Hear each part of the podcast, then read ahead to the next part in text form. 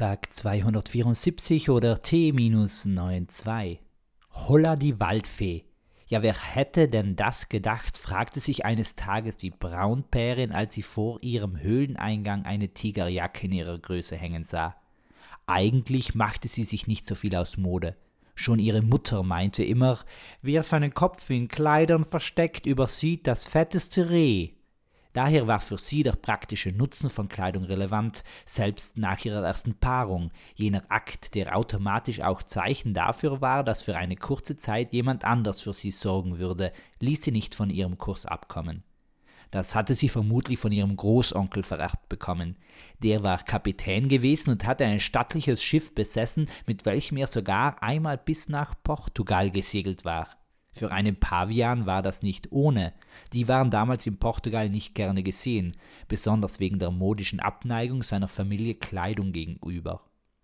Sie musste ja auch stolz auf ihn sein, denn wäre er nicht nach Portugal gereist, hätte er auch nicht seine Großmutter, eine Zirkusbärin, kennengelernt. Klein gewachsen, aber sehr pelzig.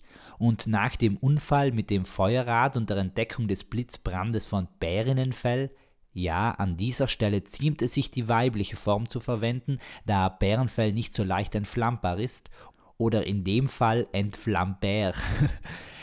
In Portugal verliebt, machte sich das glückliche Paar auf Reisen. Sie wollten nicht zurück in seine Heimat Afrika und auch nicht in ihren Herkunftsort Amerika. Also entschieden sie sich, das europäische Gebiet weiterhin zu besiedeln und reisten nach Finnland. Dort angekommen herrschte leider eine Hungersnot im Land der Wikingerinnen und Wikinger. Viele Tiere zogen aus. Einige Menschen fanden das so spannend, dass sie jedes Ereignis darüber haargenau aufschrieben. Diese Art des Dokumentierens wurde folglich Wikipedia genannt. Die Wikingerinnen und Wikinger schrieben nämlich noch mit ihren Füßen, den Piedes. Pavian und Bärin blieben auch nicht in Finnland, sondern segelten etwas südlich nach Russland.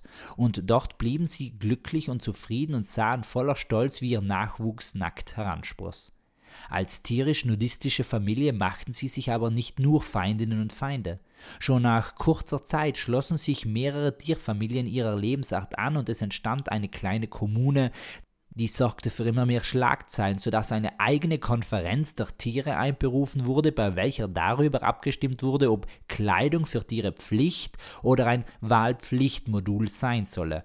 Die Entscheidung, welche im Tierreich drei blinde Kakadus treffen, fiel in Form eines Eis auf Unentschieden. Seitdem essen Giraffen ihr Grünzeug roh und Fische schwimmen im Kreis. Tja, eine Handlung hat viele Folgen und eine Haltung bringt manche Wolke mit sich. Peace, Amen and out.